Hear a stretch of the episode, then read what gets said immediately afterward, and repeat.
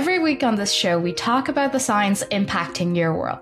The headline making science news that warrants a step back and a conversation with someone who can help us figure out what's going on.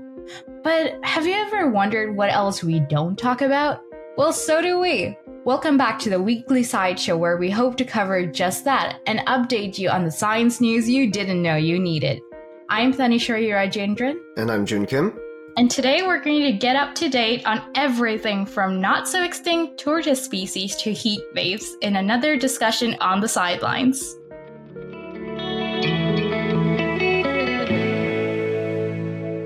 So, Tanish, I don't know about you, but personally for me, every single summer and summer after summer, I feel like they're getting hotter. Like there's a lot more heat waves. There are a lot more forest fires we're hearing about. Uh, have have you felt this way as well? Like the summers are just getting worse and worse. Honestly, the same. Like, remember, like, I think it was a few years ago, it could be the year before, where Europe was having like waves after waves throughout mm-hmm. the summer where people were having more and more heat strokes. Yeah. And, and this is actually a really big issue uh, that's facing not just like America, North, like North America, but just across the entire world. And so that's actually where we get into our first story today. Heat waves are now actually going to get names, just like we name hurricanes or name tornadoes and stuff like that. So, you know, you've probably heard of Hurricane Katrina and, you know, there's a lot of famous hurricanes. But yeah, people want to name heat waves as well. Oh, that is so cool. But like, do they have like a naming system in mind for it? Because, like, I know, like, for hurricane, it's like, you go by alphabet and it could be like a feminine name or mm-hmm. I don't know if a masculine name is associated with it. Yeah, yeah. So, well, first of all, actually, they they have started to use like male names more and more often these days in the past decade, uh, which is interesting. Uh, the the letter system is you know maybe specific to just hurricanes, uh, but I wanted to ask you actually, do you do you know why they name the natural disasters? Um, I honestly do not know. I just imagine that it's for news coverage and just so we can document it. Yeah, you're 100% correct. It is just simply easier to report. And the other thing that they talk about is that it's just heightened interest or awareness, which means more people are like prepared for these kinds of natural disasters. Like if Hurricane A6 0.9 dash one was like coming through my town or something like that, I'd probably ignore it, right? Like I wouldn't pay attention to something like that. Oh my god, but, yeah, no. Know, the media sensationalization of like Hurricane Katrina or something like that. It's kind of more catchy, has a ring to it, and you know people pay a lot more attention to it. So people want, or at least the media and you know the government want people to pay more attention to heat waves as well. Uh, so you know the specific naming procedures and all of that is probably in development right now. Uh, but they would like to start naming heat waves as well because this is actually a pretty like astounding fact, but heat waves actually cause more deaths and casualties than hurricanes, tornadoes, or floods. And the part of the reason is that typically you can actually evacuate something like a hurricane or a tornado, uh, but you can't really evacuate a heat wave because heat waves affect a very large area of land. So, you know, the deaths are also not as dramatic, right? Because it's slow over time, causes like health conditions due to like heat exhaustion. But you know, during a hurricane, they cause very sudden and very devastating losses. So people feel as if the hurricane did more damage because obviously there's a lot of property damage as well. But heat waves are slow killers; they're silent killers over time, and they affect low-income communities the hardest. And you know, I, I got to be honest with you, air conditioning is genuinely a necessity these days, right? It really is. Like I live in Newfoundland, and most of the time it's too cold here. Mm-hmm. No matter what time of the month it is, it is too cold. But like when it does hit like late um the teens temperature or in the 20s it's like oh the sun ray is just so strong and i can't imagine like any other region that has regular sunlight and like you said with like heat waves there's short-term effects and long-term effects like i think right. the short-term effects are like heat strokes you get sunburns and all nausea and all those kind of stuff but long term effects, you can get melanoma from like prolonged mm-hmm. exposure to UV. Yeah, absolutely. And you know, I'm from Calgary and like I've been noticing like every single year they say, ah, we're gonna reach record high temperatures this summer. And then the next summer it says again, oh, we're gonna reach new record high temperatures this summer. And it just keeps going up and up. And uh, I feel like having an air conditioner is is honestly kind of mandatory at this point. And you know, hopefully, with these naming system, heat waves do get the same kinds of news attention that they probably should get because they are actually quite substantial and damaging. Uh, and also, they're planning on categorizing categorizing heat waves, like you know, a category five storm or hurricane like that, like something like that for heat waves as well. So maybe there's going to be more public awareness about it, and you know, people can prepare and have strategies to you know try and brave out some of these heat waves because they are only going to become more and more common as global warming slash you know climate change gets worse right Exactly, because similar to what I think, like similar to a hurricane, you would need some planning when there's a heat wave. You need mm-hmm. appropriate clothing, a lot of different sunscreen, or maybe like adjust it so that you're indoors more compared to outdoors. So mm-hmm. yeah, depending on like the UV radiation and all that, no, this definitely has to be taken seriously. And yeah, naming it would be like the first step because like like you said, I don't think people pay too much attention when you call it like B175 or something yeah, like that, you know? no, I agree. Okay, so on that note, I have another interesting story for you. It's mm-hmm. about living human skin on robotic fingers, like the Terminator. That that just so, sounds like straight out of a movie. I know it's exactly like the Terminator, yeah. and I know like every time we have an advancement in like robotics in general, everyone's like, "Oh my god, it's like the Terminator with Arnold Schwarzenegger." But no, this is a very cool research project, and it came out of the University of Tokyo, where they build a robotic finger, so everything is like metal with like moving parts, but it is entirely covered in living human cells. So it's like a very super realistic robot is what they're aiming for. Mm-hmm. And the purpose of like this entire project is to one day hopefully these robots can seamlessly interact with humans, whether it be in like medical facilities or like service industry now, granted, this it might either be really creepy, where it's like in the uncanny valley, or yeah, like yeah. really cool. I don't know which. It's up to the viewers to decide when they see right. it. So let's talk about the robotic finger 1st mm-hmm. So, how they came about it is that they created and submerged a robotic finger in a blend of collagen and human skin cells called dermal fibroblasts. So fibroblasts are like what makes up the base layer of your skin.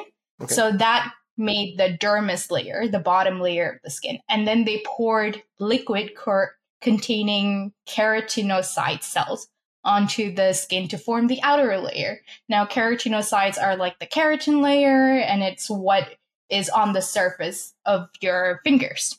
Well, so it sounds like they literally made them layer by layer, right? The the skin cells they're just mimicking how we make them, but just in the lab, layer by layer. Exactly. It's kind of like they the robotic parts are resembling the bone and muscle structure, and then it, the biological component is like the skin surrounding it. What happened is that the combined layer of both the skins actually resemble the thickness or it's at least comparable to human skin. So it actually looks like a human skin, but in pictures it kind of seems weird. It's I gotta admit, like it's human skin, but it still looks weird. But it's functional. That's what's amazing.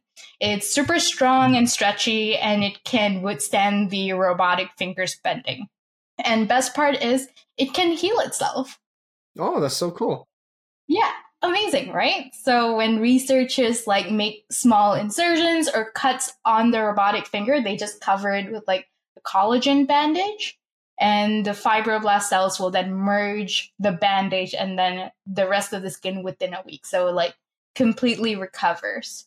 Now, currently, if, in order for this finger to survive, it has to be constantly like put in a liquid of like sugar, amino acids, and things like that because these are living cells. You can't like mm-hmm. put them out in the dry environment without, without any nutrients or anything. Yeah.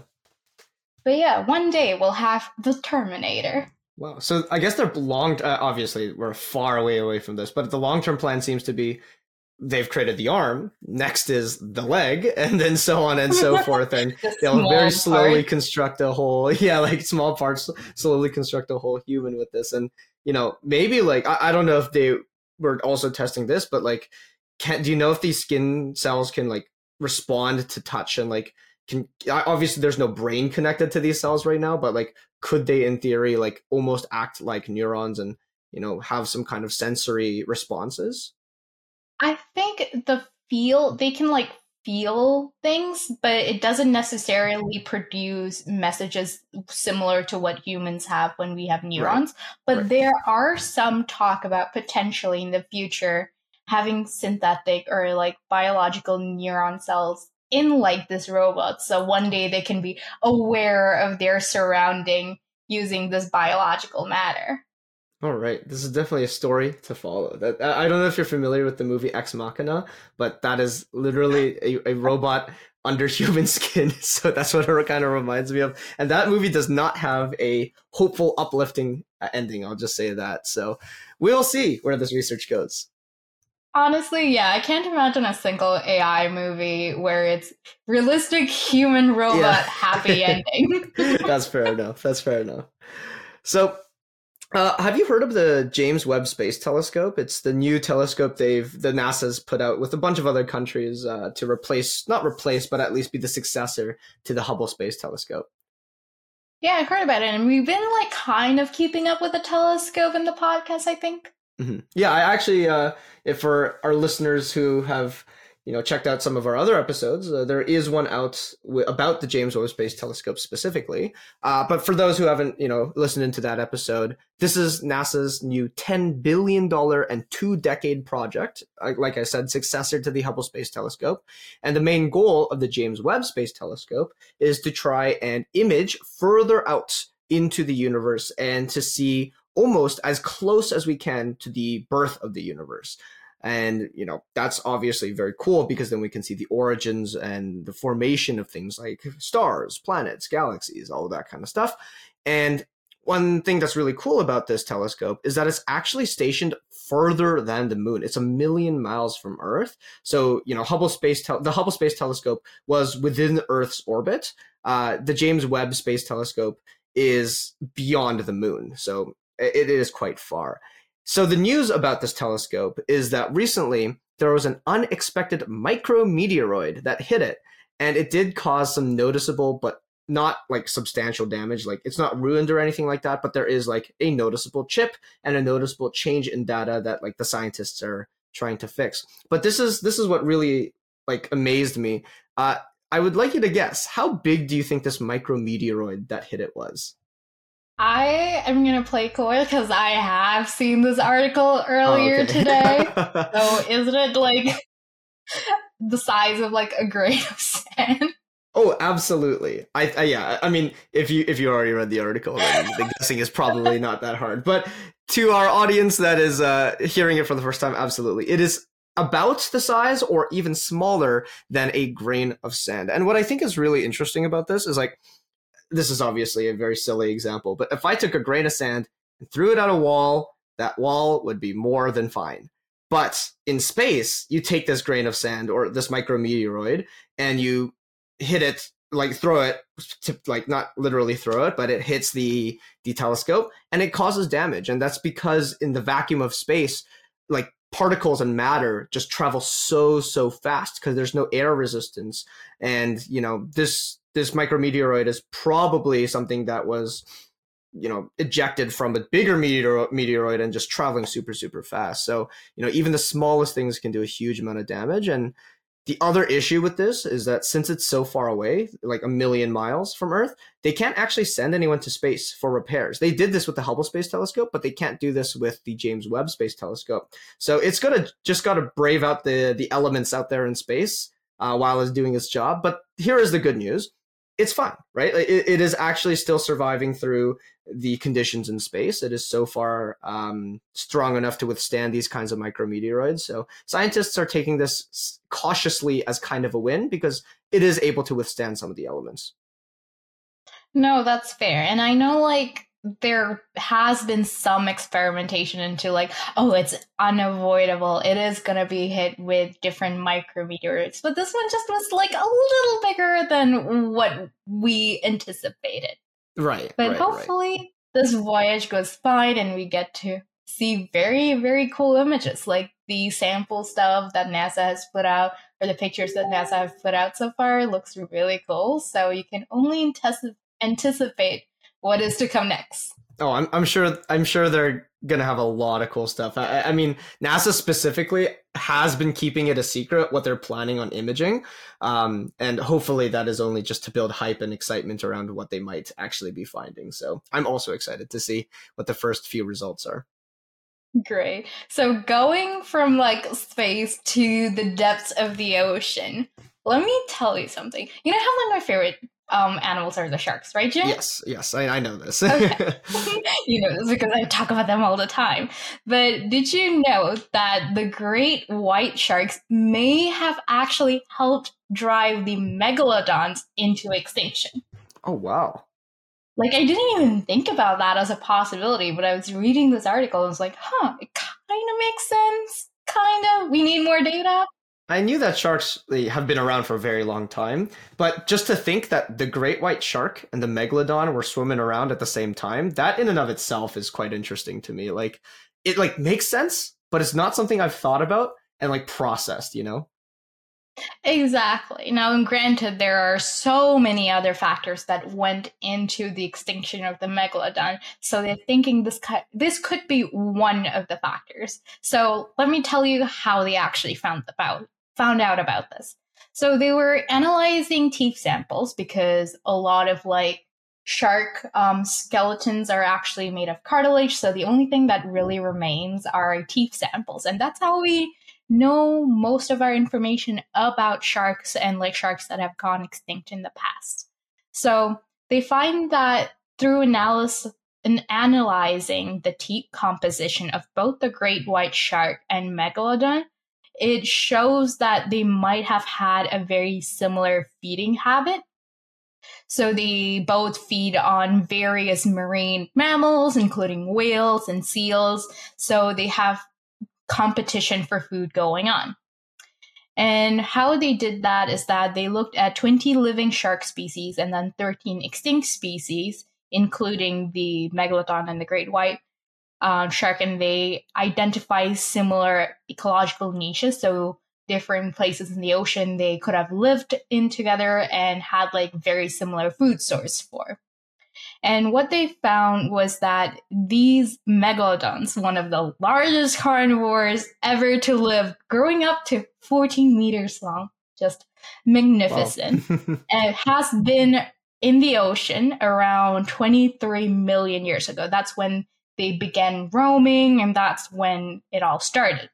But the extinction of these species weren't really too clear, but they did linger around up to like 2.6 million years ago, or they could have vanished as early as like 3.5 million years ago. So it's kind of like 20 million years. What happened in between that is still a mystery. So they figured that by identifying two forms of zinc in the shark tooth, one is zinc 66 and the other is zinc 64. So typically, these two isotope ratio, that means the composition of zinc 66 versus zinc 64, will help us identify whether the animal is a plant eater or if it's carnivorous, omnivorous, and things like that. So usually plant eaters will have a higher level of zinc 66 compared to 64. And for carnivores, it'll be the opposite. And they found that both these shark species had a very similar ratio of this zinc in the teeth. So this means that they have very similar eating habits and ecological niche. So they might have been direct competitors too. Exactly. So they might have been competitors, and since like the great white shark um, was living in the same area, it might have had better access and strategy to the food source. And this might have been one of the driving factors that caused the megalodon to go extinct. Oh, wow. All right. I mean, it's so crazy that it just the the smallest of details is how some of this research starts. Like ah, uh, zinc 66 or zinc 64. Since it's 66, it must be this or six, since it's 64, it must be that. Like I think it's out like it's outstanding that first of all these researchers can figure that kind of stuff out, but very very interesting that in our evolutionary history, these the smallest of subtleties, like the kind of zinc that you have in your teeth, uh, is also very representative of what kind of like dietary preferences that a, a particular marine animal had. So yeah, that's really awesome. Yeah. Yeah, and that's what I like about a lot of like this archaeological work or things like looking back in time because oftentimes all we have left are fossils mm-hmm. or like rock imprints and compositions of soil. So being able to like almost reanimate the past just from like all these compounds is just yeah. Awesome and like outstanding. I know like you heard about how di- now we think that dinosaurs were actually more colorful with feathers than like actually reptile like in the past. I mean, it's it's a little time capsule from the past, and from that we just extrapolate as much as we can. exactly. So going from the past and speaking to the future, uh, I don't know if you've seen this because this is something that's been very popular on TikTok. It's been talked about all over the news, but I will like to call it the Taco Bell of the future, or as they like to call it, Taco Bell Defy. And yeah, technology goes one step further this week, and you know, I, I'm sure you've seen McDonald's with the new kiosks, you know, that make made cashiers less necessary. But recently, Taco Bell just opened a two story drive through building with a delivery tube that acts like a food elevator. And the way it works is that the staff prepares your meal on the second floor. You drive through, obviously, on the ground floor, just on the first floor, and they just send your food straight to your car. And they also have kiosks and screens that you can like use QR codes or like ha- make mobile orders from and instead of like interacting with an employee with like a headset you know you know all those um, jokes and memes about like how muffled the sounds are and like you can't actually understand anything that they're saying uh, through those like drive-through headsets they're getting rid of that and now you're just interacting with the screen or just your phone now uh, so yeah that's that's the taco bell of the future it's in brooklyn park minnesota and it's called taco bell defy uh, you know if, if something like this was in your community would you give it a try Oh my god, a hundred percent. Do you know I have never had Taco Bell before? Like wow. I haven't even tried it once. Yeah.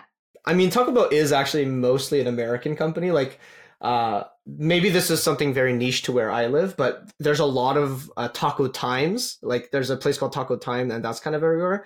Uh, but even where I live, there's not a lot of Taco Bells. But um, I've definitely tried it when I've went to America. But wow. Maybe maybe that's something on the to-do list. Not only not only try this new uh, drive-through but also try taco bell right? Exactly. Check both in one go. But no that is so cool. And for like anyone that's like introverted or like i know like even making a call to like the doctors can be so anxiety inducing right.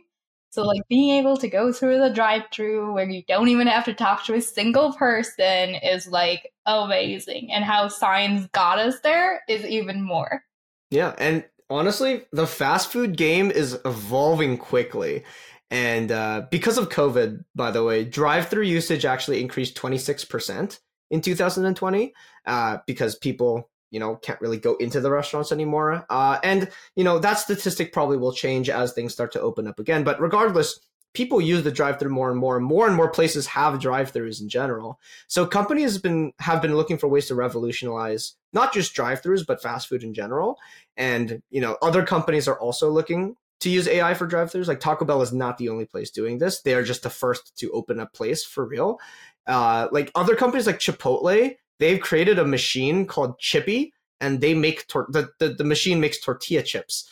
And uh, another place called White Castle, I don't think that's in Canada, but it's it is in America. White Castle hired robot fry cooks that are able to flip burgers.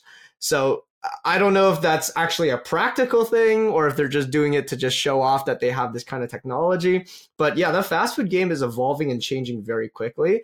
And I think it's I, I think it's obviously quite interesting to see where they're going to go.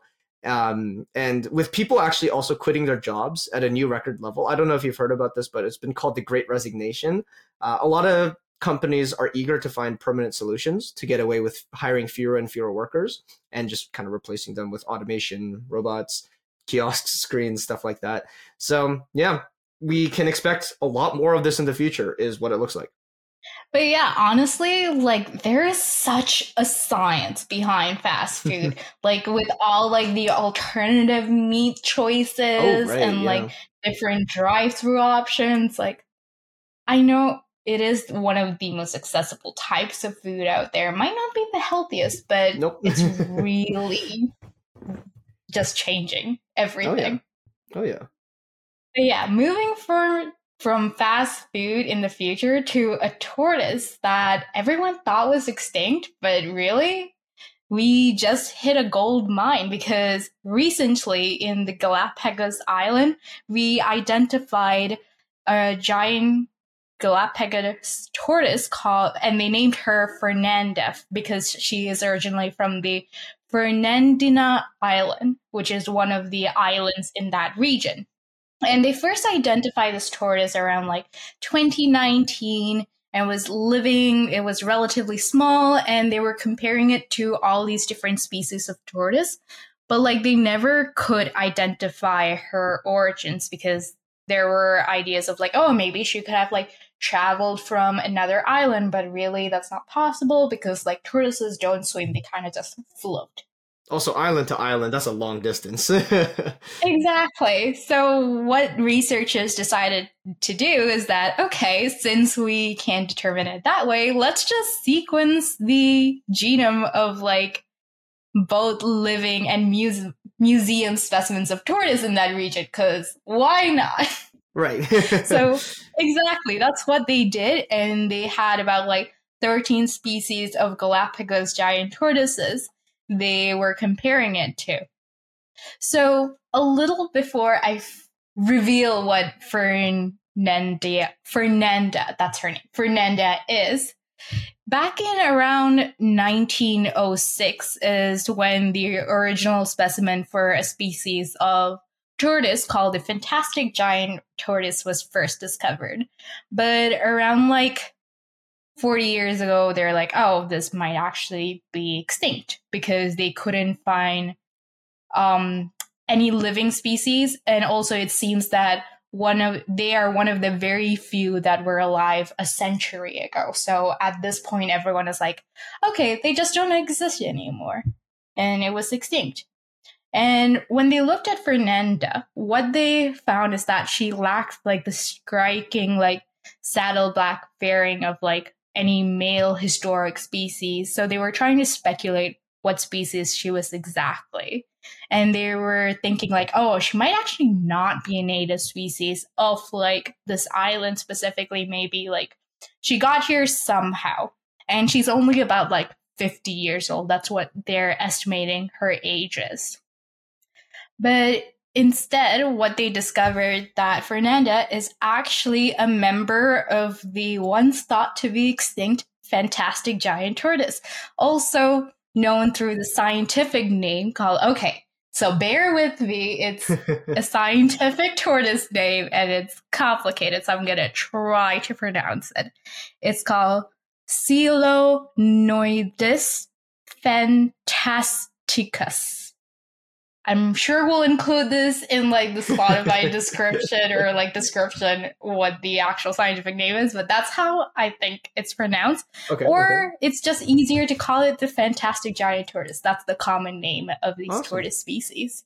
So a little like happy news to like tie up the episode because like we always hear about like oh climate change and how like species are going extinct, this and that. So seeing like rediscovering something is just reassuring. Oh yeah. And I think it's interesting because we just simply like I, I hate to put it this way, but it's just maybe we just didn't look hard enough and like they're, they're they were there the whole time right maybe we just yeah. called it a little early and you know called them extinct a little too early but that is that is genuinely very great news because you are right i i just hear species after species that is that are going extinct and and all that kind of stuff. I I think conservation efforts are getting much better these days, and you know the research around what we can do to try and make sure native species continue to survive are getting better these days as well but also climate change is getting worse these days right so they kind of counterbalance yeah. so it is helpful to know um, some positive news as well yeah it kind of gave me the same like vibes of like the coelacanth when we rediscovered that Mm, I, see, I yeah, think yeah. we might actually see it. hopefully a resurgence of like rediscovering of species. That's a good sign. But also like there's so much of the ocean we just haven't like dug into. And it's also hope for the future that if there's this species still around in the earth, maybe if we look hard enough there will be more out there as well, right? Hopefully, crossing our fingers. but with that, June, thank you so much for joining me today on our episode. And thank you again for tuning in. And remember to subscribe for more conversations and some insightful answers to your question about the signs impacting your world. If you want to learn more about tortoises, heat waves, or any of the other topics we talked about on this show, visit us on Instagram or TikTok at Sci for Everyone and on our website at www.scienceforeveryone.ca.